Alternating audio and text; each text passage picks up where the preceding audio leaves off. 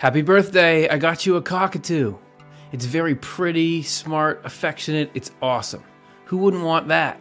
They do require a lot of attention. They can be loud and aggressive and chew up things in your house, and you really shouldn't leave the house for more than six hours at a time. And make sure that you cook it good meals too. You're gonna love it. Oh, and they live for about 60 years. Now, some people have cockatoos and love it. Some people would love to get that present, but not everyone. It's a complex package that they didn't ask for, and it lasts a long time. Heaven, in the ways it's often been described, is a cockatoo. What if I don't want to spend all my time worshiping? What if I don't want to live in a golden city? What if I don't want angels for neighbors? What if I don't want an afterlife? And it doesn't last 60 years, it lasts forever. Trepidation is understandable. Tonight, we're going to look at a different kind of heaven. One that's as varied as the human experience, as compatible as your deepest hopes and joys, and is bursting with more lifestyles and things than you can imagine, including cockatoos. Stay tuned.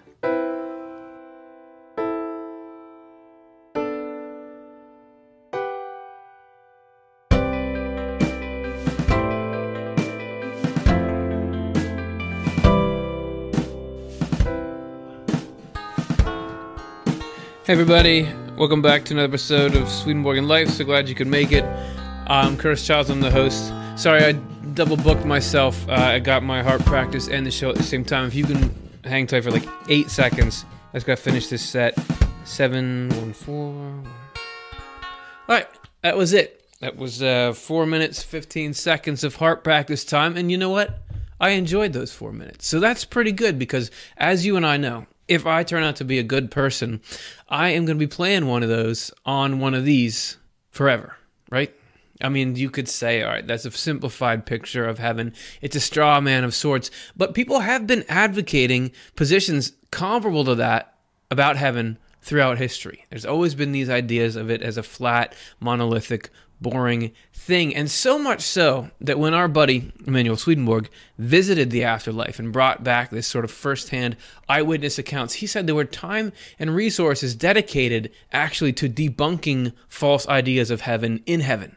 There were people who went there who thought heaven is nothing but wonderful feasting with famous people, or conversations with bright luminaries, or worship and praise all the time, on and on, forever. And that they actually got to live that out for a couple days, nothing but worship for a couple of days, nothing but eating for a couple of days, and realize this is terrible. This isn't heaven at all. So even there, the even in the afterlife, the false ideas about heaven persist. But there's a larger picture that happens here on earth because while the people that went to these false heavens Swedenborg describes wanted heaven to be like that and we're shown oh that's not actually good the rest of us hear like accounts of or, or prophecies that heaven is going to be of things of this character and we say i don't want that. That's not cool at all. And that leads to quotes like this one from our good friend mark twain go to heaven for the climate and hell for the company. And there's a little shot in there about the rules that the church was establishing about who can get in and who can get out. But really at the core of it it's this idea that heaven seems like it's a problem, that it's a flawed place. And many other quotes and people have echoed that, that heaven has got some issues. And those issues being that it's boring, but not just boring, beyond that, it's oppressive and it's irrelevant. Oppressive because you have God making arbitrary decisions about who gets in and out. You have suffering if you don't get in. There seems to be lifestyles that would be incompatible with, with real human joy and depth and also irrelevant. Like we go through this life and there's so much complexity, there's so much nuance and subtlety in relationships and experience. But then heaven is just all harps and clouds, or it's all ecstasy and and uh, you know praise and, and worship. So you lose all of this in heaven. That's sort of what a lot of us have been sold about heaven. But Swedenborg comes along, says, "I've seen it." And it's actually none of those. That we all think, oh, heaven is this place that's perfect and it's uh, repetitive and everybody's got a white picket fence there. And Swedenborg says, no, there is that stuff, but there's so much more. That it's this vast, expansive, expanding dimension of human consciousness that is n- not boring, but fundamental, expansive, and not just expansive, but limitless. That it's ever changing, ever expanding, and that you there's no way, because of the fundamental nature of it, that you're not going to like it because of the aesthetic, or you're not going to like it because of the oops, of the activities. I'm like trying to point at these fake things, and I forgot what this real thing is. Uh, because of the activities, they're the only way that you're not going to like heaven is if you have a very specific mindset. We'll go over that, the reasons for not liking it, but really we're going to also focus mainly on the reasons why we think you will like heaven. And we're going to give that to you starting in point one.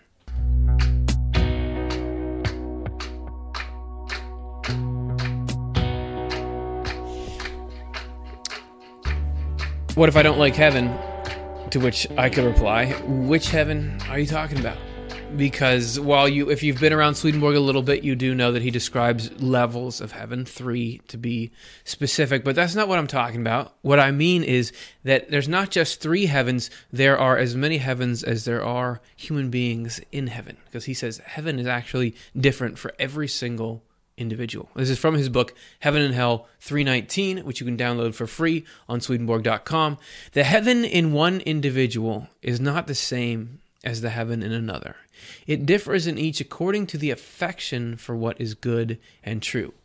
So it's not only different for everyone, but different based on the way that they feel about the deepest things in life, the good and the true. And he goes on to talk about how heaven is not defined by externals. It's not like a pen or a place you get shoot into and then there it seeps into you. It's actually having to do with the activity of what he calls love and faith inside of a person. That this is something that starts inside and there generates out. And he describes this in his book Heaven and Hell, number 51.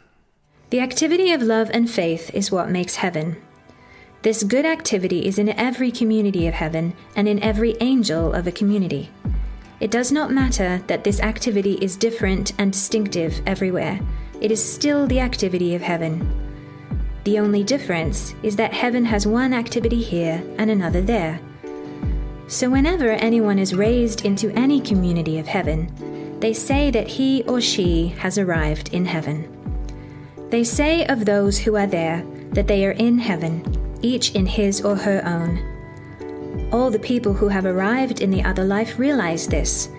So, individuals who are standing outside or below heaven and looking off into the distance where there is a gathering of angels say that heaven is there and over there as well that heaven is different according to the activities that each are engaged in. That heaven is founded on the doing of cool and useful stuff, but it that that that the way that that stuff is done can be very different. We had a simple representation there of different activities that you could take part in, but realize that heaven the the different things you're engaged in that make heaven, the different ways you're expressing love to the human race through doing things that benefit it, that also affects how you feel and it, it, changes the heaven inside you. And because the way the spiritual world is, that also changes the heaven outside. And could this be why you get so many different reports of heaven?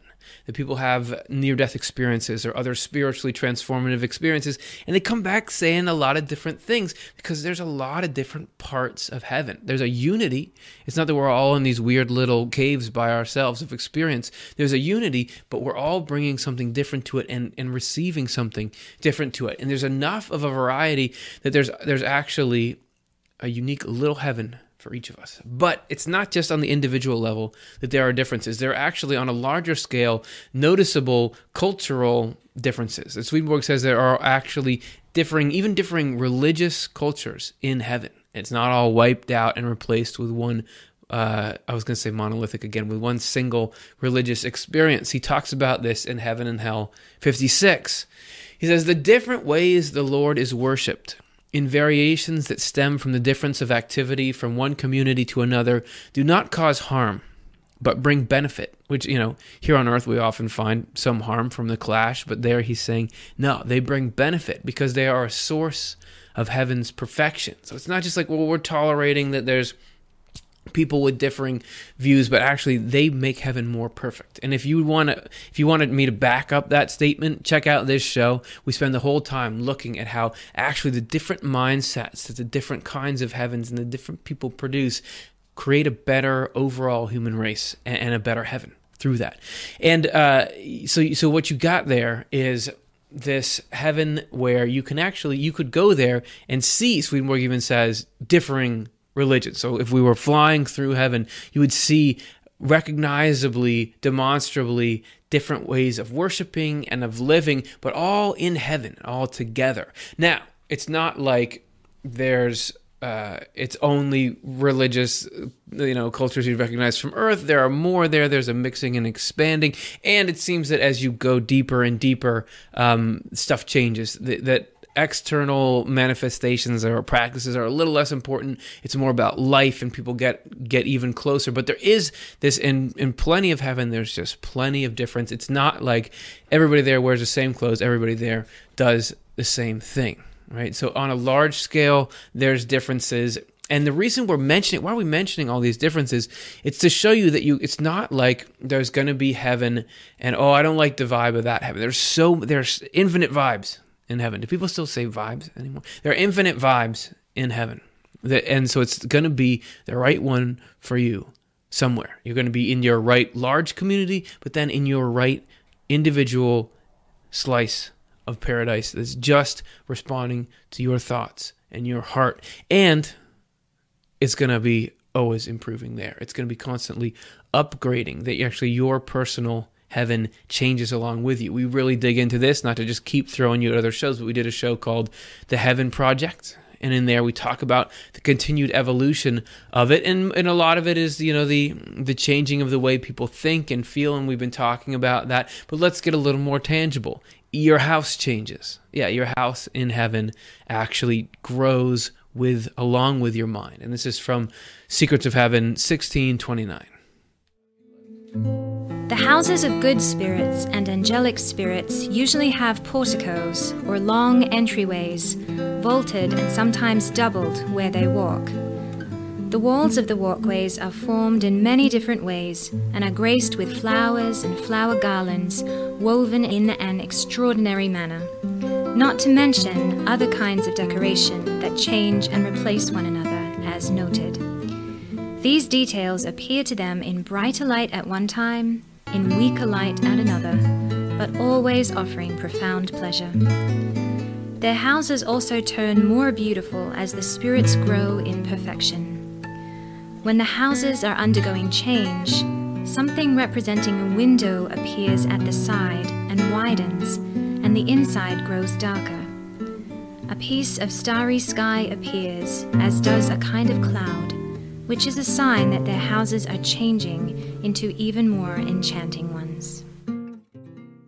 A lot of things to say about that video. Hopefully, at the end, everybody got hyped about that idea of there's a window that appears. There's like signs, like sacred signs that appear showing, oh, we're going through something cool. You're changing the houses, moving. So that's one thing. You may have had a reaction like, oh, I don't know if I want that, like porticos in my house. That's not what I'm hip to. Realize Swedenborg was writing in the 1800s and that heaven has advanced since then. He says that we actually, all our, as our architecture advances, we're actually trailing heaven. That, that heaven is where the essence of the art is, and that we are receiving updates for them. So all stuff that you could see here and more is there. And so there's there's all this variety in tastes you see in this world. Similarly, there's a variety in in uh, essential architectural strains. So there's houses of all kinds. It's always important to understand that your picture of heaven needs to be expanded. You think, oh, all houses look a certain way in heaven. Expand that. Oh, there's only houses that people live in. Expand that. There's only a certain kind of one kind of person there. Expand. It's always bigger than you think it is. And that Swedenborg often tried to communicate just how vast and how full and how rich heaven was. We're actually going to give you a clip of his from spiritual experiences where he talks about uh, the where he talks about the uh, the I, I already used the word vastness, but the endlessness of the heaven that's available and how it's not in any danger of becoming overcrowded. So this is from Spiritual Experiences 5513 and you're going to see how there's some spirits he's traveling with across space and over mountain ranges and it's a little bit vague at times, but that's how it is when you're writing travel notes from the great beyond. So here's what he had to say. In a wakeful state, I was led to another planet in the universe for a second time. This happened through constant changes of state that went on for about 12 hours. I was in the company of spirits and angels. They were led straight southward, now upward, not vertically, now downward to a mountainside, also over mountains and over quagmires. Along the way on the mountains here and there, I also heard spirits speaking among themselves. I noticed then how immense the Lord's heaven is, because from the expanse that I passed through, by making a comparison with the expanse of spirits and angels from our earth, which is a dimension with which I am familiar, I could conclude that if there were several hundred thousands of planets, and from every one as many human beings as from our Earth, there would still be places for them to eternity, and it would never be filled. An infinity of location. There's there's no chance of it filling up. It's not just like it's one planet. It's as expansive and more so than this amazing physical universe we find ourselves in. However, it doesn't matter how expansive something is. If there's a being in it that's omnipresent, you're always going to run into them, which brings us to God. Now, heaven, whether or not you like it, probably depends a lot on whether or not you like God, because God's everywhere in heaven. So if God's not cool, it ruins the whole thing. It deals off. So we got to investigate this next. Let's take a look at part two.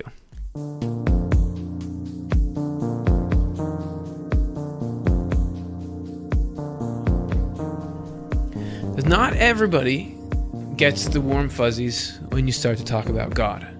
And if God is an inescapable part of heaven, we've really got to investigate how how are we going to be sure that God doesn't rub me the wrong way. you you went in the first section saying, listen, heaven is not going to, you're not going to not like heaven because there's so much different, there's so much customization, there are so many different heavens. You're going to find the place that's right for you. But what if, what God, what if that doesn't fit? Well, what we're going to first look at is how there's sort of a parallel phenomenon with God. That there is, not that there are many gods, but there are many ways of connecting with this infinite divine. So we'll begin in Heaven and Hell 52 where Swedenborg talks about the Lord appearing, God appearing as a person near us. When the Lord appears in the midst of angels, he does not appear surrounded by a crowd, but as a lone individual in angelic form. And I was talking with uh, translator Jonathan Rose about that and whether it means like he brings everyone together as if they're in a single body or it just means he's just one person like everybody else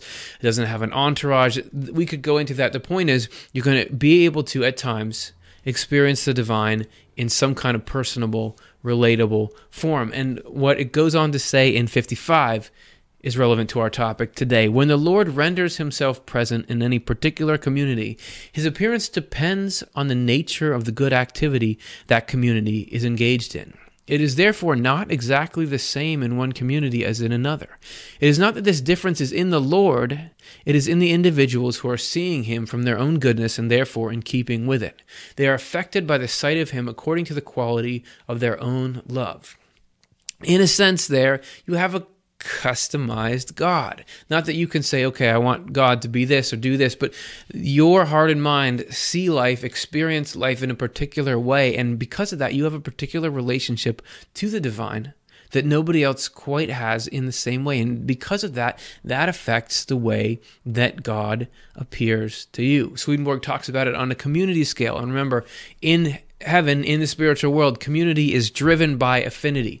So, like attracts like, as they say, people who have similar, not the same, but similar deep purpose and desires and similar beliefs about the world come together with you. So, you all see a similar and experience a similar God. So, it would be kind of like this if God is appearing in different communities, God is this colorful person there. So, that's what God, God's always orange and yellow? No. If you're somewhere else where they have a different kind of love and a different kind of faith, maybe God looks a little different. Or over here, there's a different essence, a different interaction. It's all God, but it's like seeing something from different angles or the different kinds of light that, that come out of different prisms. God is different uh, showing a different face and interfacing with us in a different way. And so this I take as an indication that you're not going to come up against an idea, uh, uh, an image of God that you don't vibe with. I, man, vibe again. That you don't jive with. No, nobody says jive anymore. Okay, there's no more words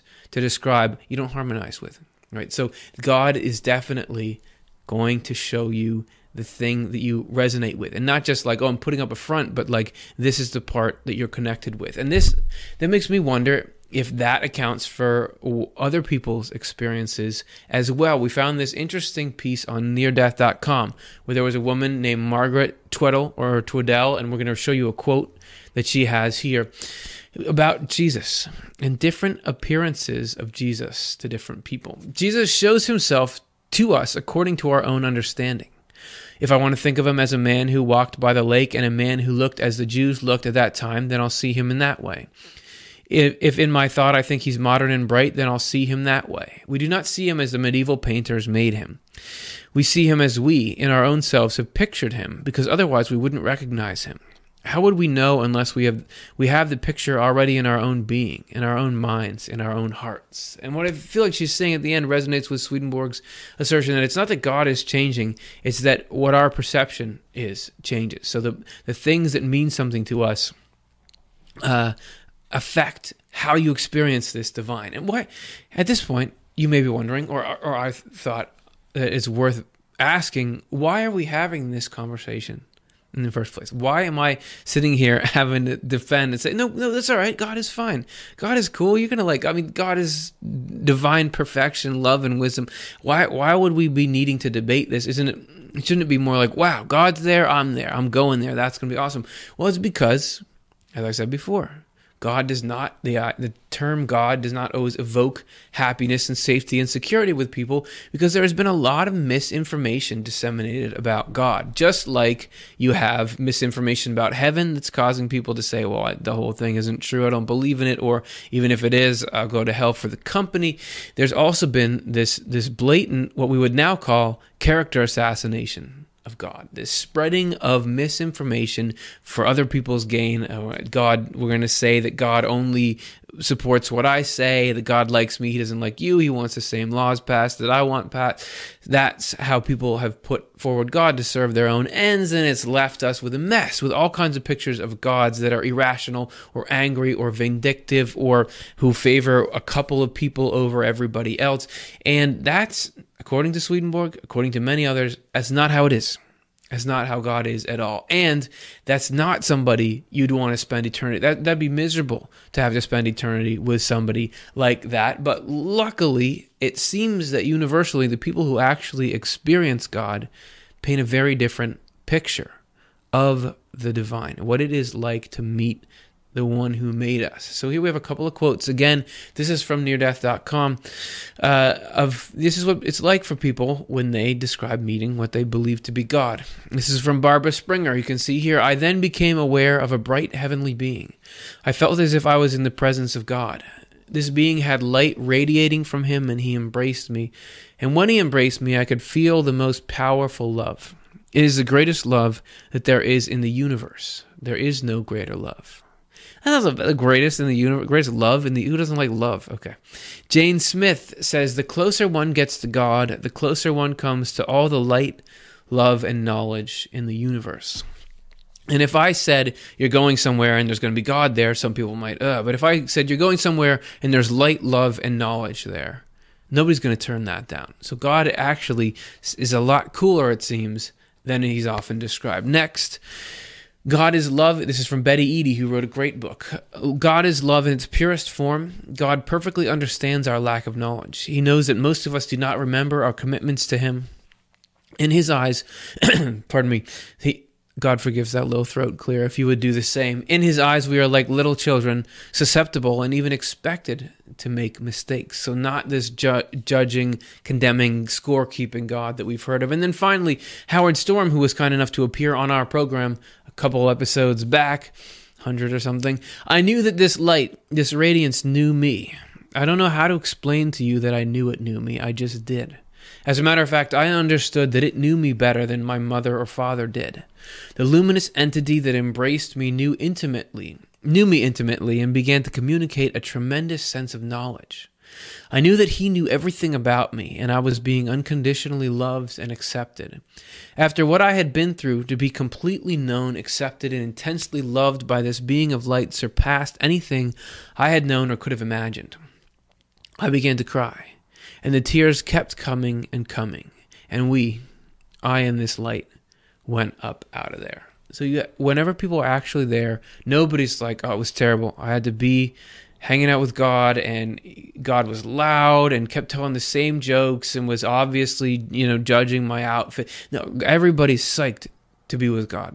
Uh, and that we can assume that that because there's this intimate knowledge that Howard Storm talks about uh, of that God has for us, similarly, that encounter will be just as wonderful for us as well. And Swedenborg gets in on it too. And Swedenborg is big into slamming and debunking everything he considers to be false information, egregious false information against God. So he says in True Christianity 56, you can see how insane people are who think that God can condemn anyone, curse anyone, throw anyone into hell, predestine anyone's soul to eternal death, avenge wrongs, or rage against or punish anyone. People are even more insane if they actually believe this, let alone teach it. In reality, God cannot turn away from us or even look at us with a frown. To do any such thing would be against his essence and what is against his essence is in is against himself. So what we're trying to convince you of is that God is an asset to the heaven experience. That God is actually the peak of joy. When we encounter God, it is the best feeling that you can have. And having the best feeling you can have, I would say, only enhances a, a, level of existence. So having God in heaven is not going to ruin it. But there's still the question of really, you want me to go be in heaven and be in heaven forever? This is this is this thing outside me. I still don't know if I uh, really can ever feel like oh, that's a home thing for me. Why would I want to do it? We're going to show in the next section how heaven is more than just a place you're put. It's actually a manifestation of the deepest things inside you. So let's take a look in part three.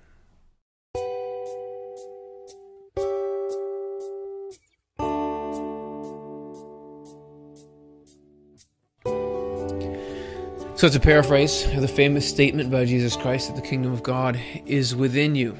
And Swedenborg says, yeah, he's telling the truth on that. Heaven is something that actually begins in the human heart and mind rather than in some exo spiritual space somewhere. This is from Heaven and Hell 53.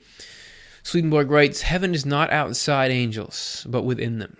Their deeper levels, the levels of their minds, are arranged in the form of heaven, and therefore are arranged to accept all the elements of heaven that are outside them. So you have this form of heaven in your mind and it accepts the heaven outside. We're going here because you're saying, what if I don't like heaven? What if I don't feel at home there? Heaven is the definition of home. I mean, it is the outward expression and realization of the thing the deepest longings in you is is this is like you're you're coming into to your sense of belonging your sense of community and of groundedness. Heaven is the experience of being home. We're talking about heaven is heaven is. There's a lot of things. Can we distill it down into a clear definition of what what ties all this together. What is heaven in the first place? Well, Swedenborg gives a few of those. There's an interesting one here in Heaven and Hell 319. He says that oh, and this is we're coming right into the middle of he's trying to convince his readership, which would have been all Christian at the time, that no, it's not just Christians that can go to heaven. Anybody can go to heaven. Non-Christians can go there too. So that's where we pick up here. People can realize that non-Christians as well as Christians are saved if they know what constitutes heaven in us. For heaven is within us, and people who have heaven within them come into heaven. The heaven within us is our acknowledgement of the divine and our being led by the divine.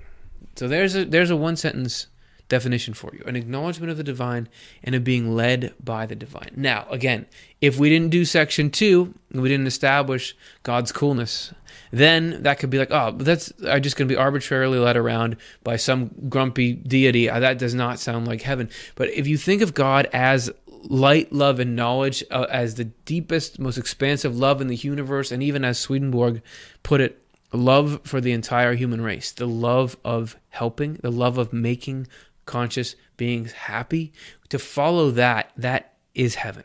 That is the most blissful state you can be in when you are really putting yourself into a cause like that. That's what being led by the Lord is, because that's all the Lord cares about is doing good to people, doing good to that makes a difference in happiness for somebody. So that is heaven. And when we have that inside, then we can come into this heaven that you can see and interface with externally. But if you don't have that square, you can't get into heaven. So that's why there's this whole process of working that. And that's important to realize because it's not like it's being introduced from the outside. This is something that starts growing right in the heart and in the mind. And Swedenborg describes it further in Heaven and Hell 54.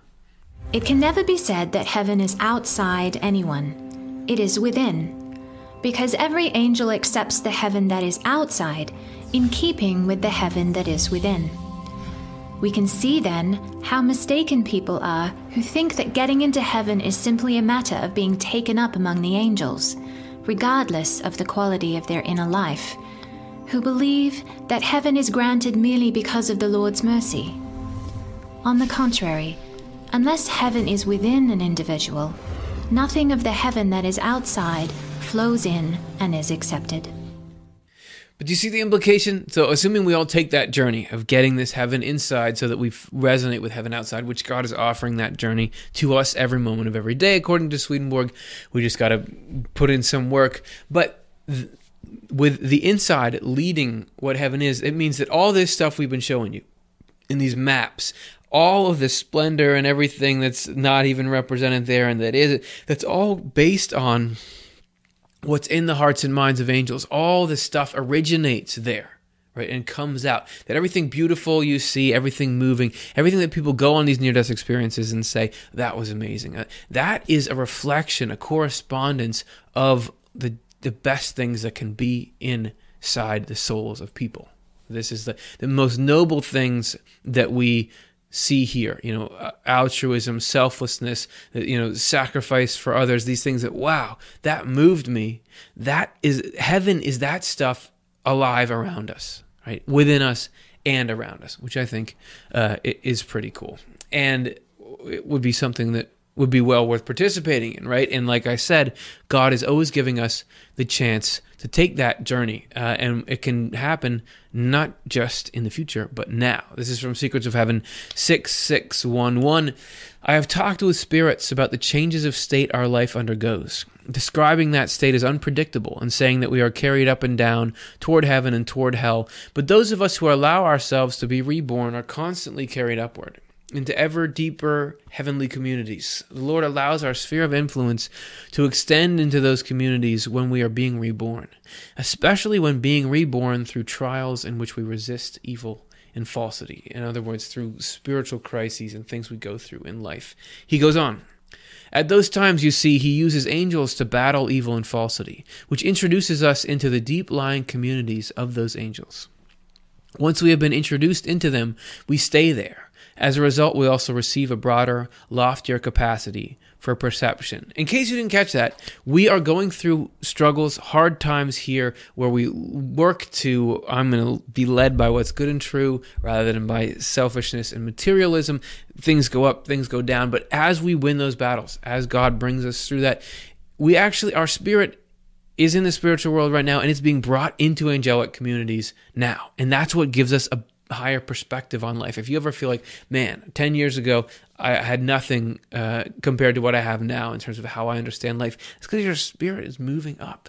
That this stuff we're showing you here, these communities, this is not just something for another day. You you could be in these now, and you are moving around and traversing the more you put this work in. So there is this immediacy to all these ideas on heaven. It is not just something for whatever 20 years from now whatever whatever you feel like your clock is it's something today. So as you can see heaven is a state of mind. It's home. It's expansive. God is great to hang out with. The only way you're not going to enjoy the whole thing it's it's it's an ex- expression of the deepest best things in humanity. It's tailor made by the greatest love and wisdom in the universe. The only way you're not going to like it is if you don't like loving people that if you do not enjoy like not not not like oh I, I like to be around people all the time but the concept of wishing well to others. You know like I, I hope things go well for them and i'm doing something and would like to benefit them in some way whether that's i'm living with them or living apart from them. Just general hey do i only care about myself and kind of think other people are disposable or do i like the idea of somebody being happy just because they they deserve to be happy because people should be happy. That's heaven. If you like that, you can be in heaven. There are plenty of people who don't like heaven. Those people don't like it not because oh the rules are too strict or it's a pre- it's because at their core they are opposed to love opposed to wishing well to other people. And we've talked about that in a lot of episodes. And don't worry if you struggle with it. People struggle with stuff all the time. But you get the point i'm trying to make. It's not that you're not going to like the the curtains. It's you have to truly despise others happiness to get away from heaven. And there's a magnetic pull that should be bringing us all there. And it's somewhere you really do want to go. And we've learned a lot about it today, so so that we don't forget it all. Let's wrap up um, and and consolidate. Oh, right, right. I forgot about that. Never mind. Before we before we uh, as our as uh, our producer Stuart has reminded me. You can't just skip the meditation. You know that saying? Well, because we, we, we put all this stuff in your brain and we want to let you shift it around, settle, and continue to have this expansive idea. And so we thought we'd give you an expansive, reflective couple minutes. And we've got quotes coming in from not just Swedenborg. I don't think any from Swedenborg, but from all kinds of sources, all traditions talking about heaven and these paths leading into it. So just let these thoughts sink in, let the imagery and the music talk to you, and see like we said, maybe your spirit is transported a little into heaven as it goes. So just vibe out, see what happens.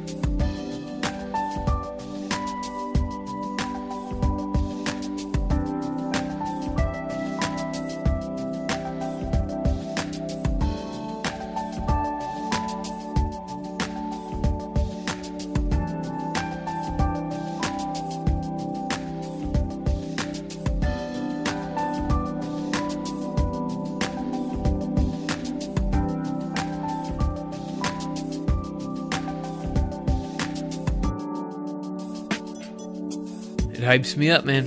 Thinking about all those different people from all those different walks of life coming together, those traditions to, to the big party, to heaven. And it's not just a party like, oh, we're going to sit around and eat and talk. This is like, we're going to do things that help everyone and that, that we can be excited about the, the greatness of the cause.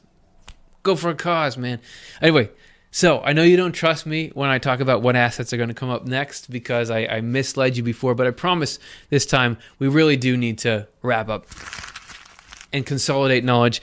So we talked about a lot today, but the fundamental thing to remember about heaven is that it's huge and it's different for everyone. Just like every heart and mind is unique, we all have our own little slice of heaven, something only we can give to the greater whole. And it's not static. Just as we continue to learn and grow, our heaven changes with us. And just like many people have negative misconceptions about heaven, God has been grossly misrepresented as well. The real God isn't someone you need to have any concern about, and the ways that God appears differently in different communities bring nothing but good vibes and expansive love.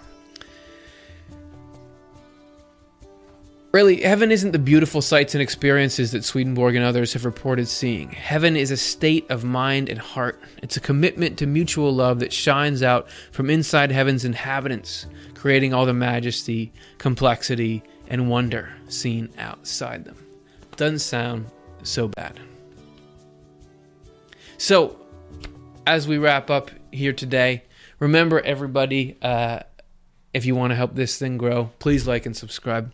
That uh, gives us this way to get out into YouTube. The buttons are here as we're indicating, and that helps spread the word. And I'm very excited today to announce to you a very cool thing that's happening. We are going to be launching, as of right now, as of this moment, our Patreon program. So if you want to become part of what we do in a way more intimately and more importantly than you ever have before, if you want to get connected to us more closely and us connected to you, check out our account on patreon.com. Click this little I that's here. There's also in the description and in the cards at the end of this video. Any way you want to get to patreon.com slash off the left eye, we are going to be giving you uh, the ability to see behind the scenes. If you become a patron of our show, you're going to see what goes into making this show. The best stuff is going to remain free.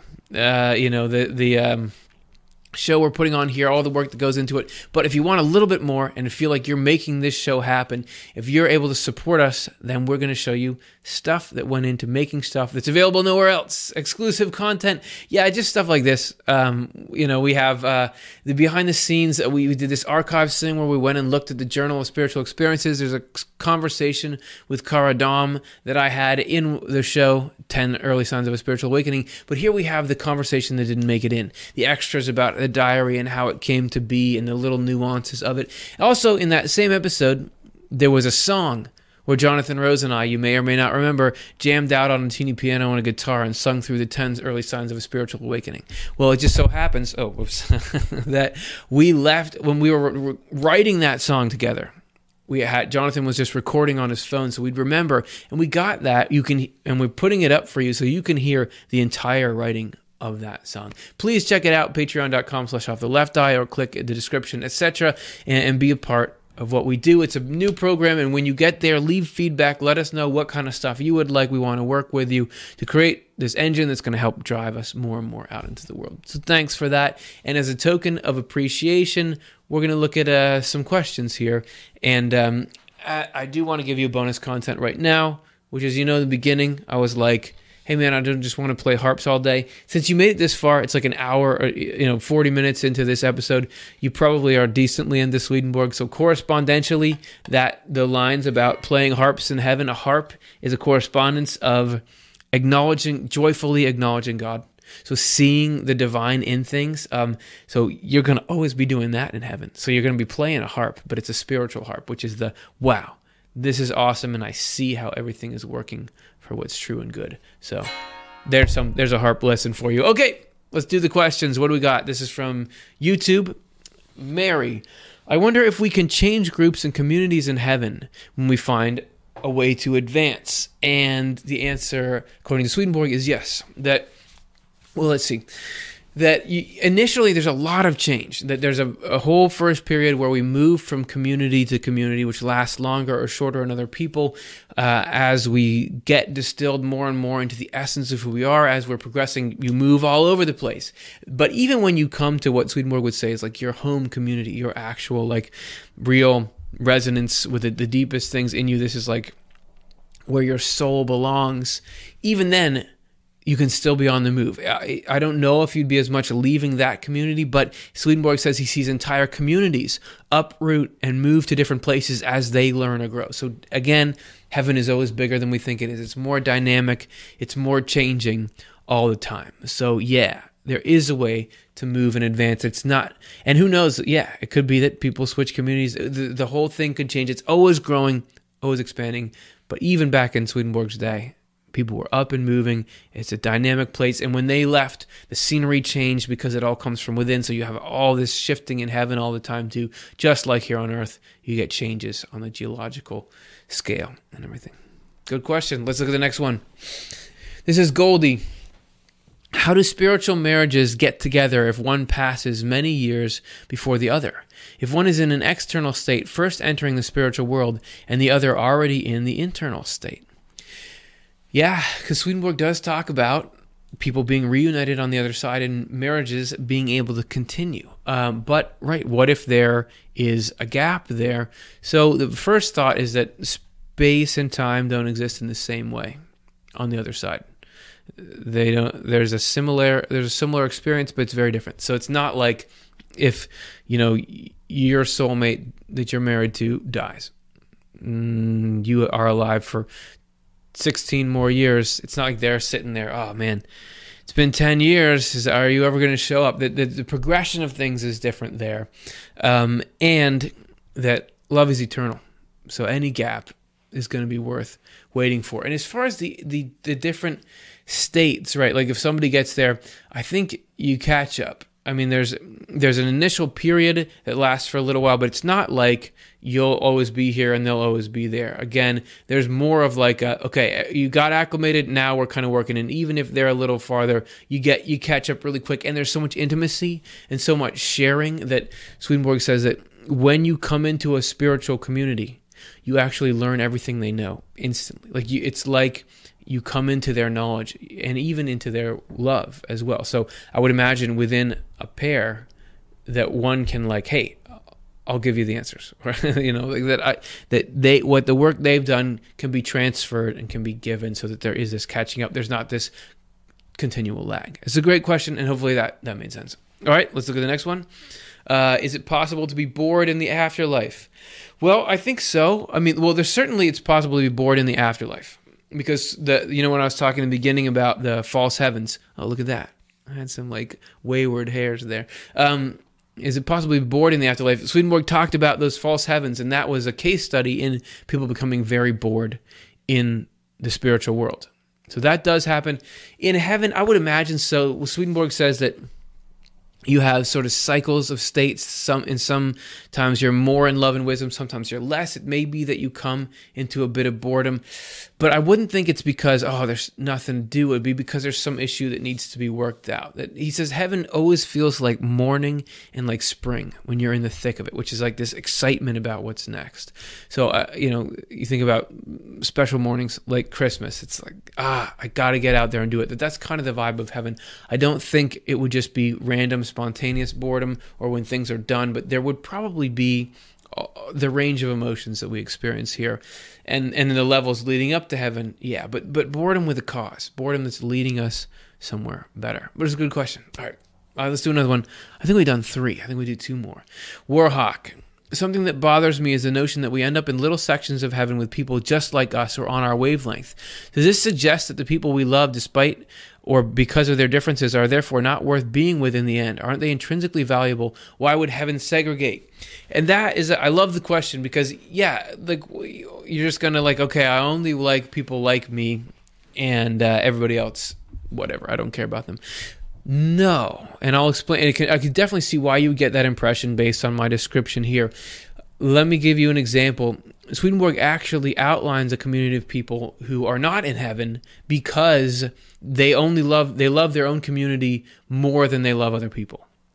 That heaven is actually the one of the the ways he describes the essence of heaven is wishing better for others than for yourself. And that includes outside the community. So a community of heaven is not like we're all enclosed here and we all mean everything to each other and we just love each other. Um, it's more like you're together because you can do a job well. You know, the, the, and everybody there is focused on serving the rest of heaven. And you can travel and you can interact. And the reason that it is heaven within your community is because you're thinking about the good you can do for others. We did a show called A Day in the Life of an Angel that you can check out, where Swedenborg describes two friends from different parts of heaven in different communities. They had been good friends in the world, continued in heaven, and he saw them meeting each other. Like they were leaving the communities on trip or something, and they met each other, hugged in the middle, and just like we're so happy talking about stuff. So it's like you can still visit them. They it's not like they don't love each other. They're in different communities because this is where they can do what's right. But certainly the differences are worth loving. That angels even love people in hell, which are as different as they can be, but you have angels going as part of their work there and ministering, or, or not like trying to convert religiously, but I mean like trying to soothe their anxiety and their agony and try to get them to live in a way that's not going to cause as much harm to themselves. Angels are constantly looking outward, even though you have your core group of people through which you do these tasks. It's not like that's where your love is primarily directed. Swedenborg also says that there's a communication with e- of each individual with everyone and everyone with each individual. So, in some way that's hard to understand, you're connected to everybody in heaven. So, it's a good question, and you do want to cultivate those loves of who is different. It's not about, you know, who who's worth loving. It's about who can I work with together to best serve the human race, and that's that's the communities. Is that I, I love your question, so I hope I, I offered something in an answer. Keep thinking like this keep saying, wait, is that actually true? Is that actually fair? Yeah, it's not a segregation like a gated community, um, but it is. It's like the body. Like you know, you've got the heart. Think about how much the heart loves the rest of the body right? It pumps blood to everything. It takes away, you know, it, it, it's it's touching every single part. Loves the rest of the body, but yet it's got to have a membrane and it's got to have just certain kinds of cells in it, or else it couldn't do its job. So it's actually by organizing on its own and having this this you know uh, cordoned off part, that's actually the way it loves the rest of the body better. Because through that specific shape with those specific participants, it's able to give everybody in the body life. That's heaven. That's what the mind of heaven is. So that's my best shot at it. All right, let's do one more. Thanks, Warhawk. Eric, why do those who went to hell not want or desire to go to heaven? Do they view hell as heaven for them and therefore cannot stand the heavenly atmosphere? Yes, exactly. Um, if you hell is loving only your own advantages, despising other people. People who are making that the center of their life. Swedenborg says you mentioned atmosphere exactly. Swedenborg says they can't stand being near heaven. They they hate it. They don't like the way it smells. They don't like the way it feels. Kind of like the Grinch, you know, in Whoville. He couldn't stand that they're all so nice to each other. He's like, ugh, that's, that's corny. I don't like that. That Swedenborg talks to people in hell who's who are trying to convince him no listen man pe- people say that you know what we love to do is is filthy but listen we're allowed to do it as long as we don't hurt people but we can't help it so we get in trouble they, they're trying to sell him on heaven. I mean on hell. And yes, to them they feel like it's heaven. It's it's not like heaven. The joy that you get in hell is gross and it's um in both senses of the word like it's disgusting, but it's also like inferior. It's not it's it's just a shadow of what true human joy is. It doesn't progressively make you happier. It dis it disconnects you from people rather than connecting. But some people as you see some of us on earth or at times in our own lives we put um we put selfishness ahead of everything because we think that's going to bring us happiness or, or wealth or gratification or something. That, for people in that mindset, exactly, they would say, they probably don't even believe that heaven is heaven. They, you know, there's a whole spectrum there too, of course, but it's not like they're there because they want to be there and actually God is trying to make it. See our episode, The Good Thing About Hell. God is actually trying to make the happiest existence for them that, that God possibly can, given the kinds of things they're pursuing and the love they're doing. So, yeah, I would say the answer is yes. Thanks, everybody, for a great show. I appreciate you watching, appreciate you asking questions, and uh, I hope you'll join us next week when we're going to continue our looking into the the hidden meaning of the book of Revelation. We're actually going to look at the uh, the inner contents of this scene where there's a throne room and all this bizarre imagery. But as it turns out, according to Swedenborg, there's symbolism in there that explains just how God is taking care of things when things go really crazy in our own little lives. So we'll see you next Monday, same time for that. Thanks. Swedenborg Life is Amy Aquarola, Morgan Beard, Curtis Childs, Karen Childs, Matthew Childs, Alexa Cole, John Connolly, Cara Dom, Chris Dunn, Stuart Farmer, Ben Keys, Reed McCardle, Chelsea Odhner, Jonathan Rose, Shiloh Silverman, and Shada Sullivan.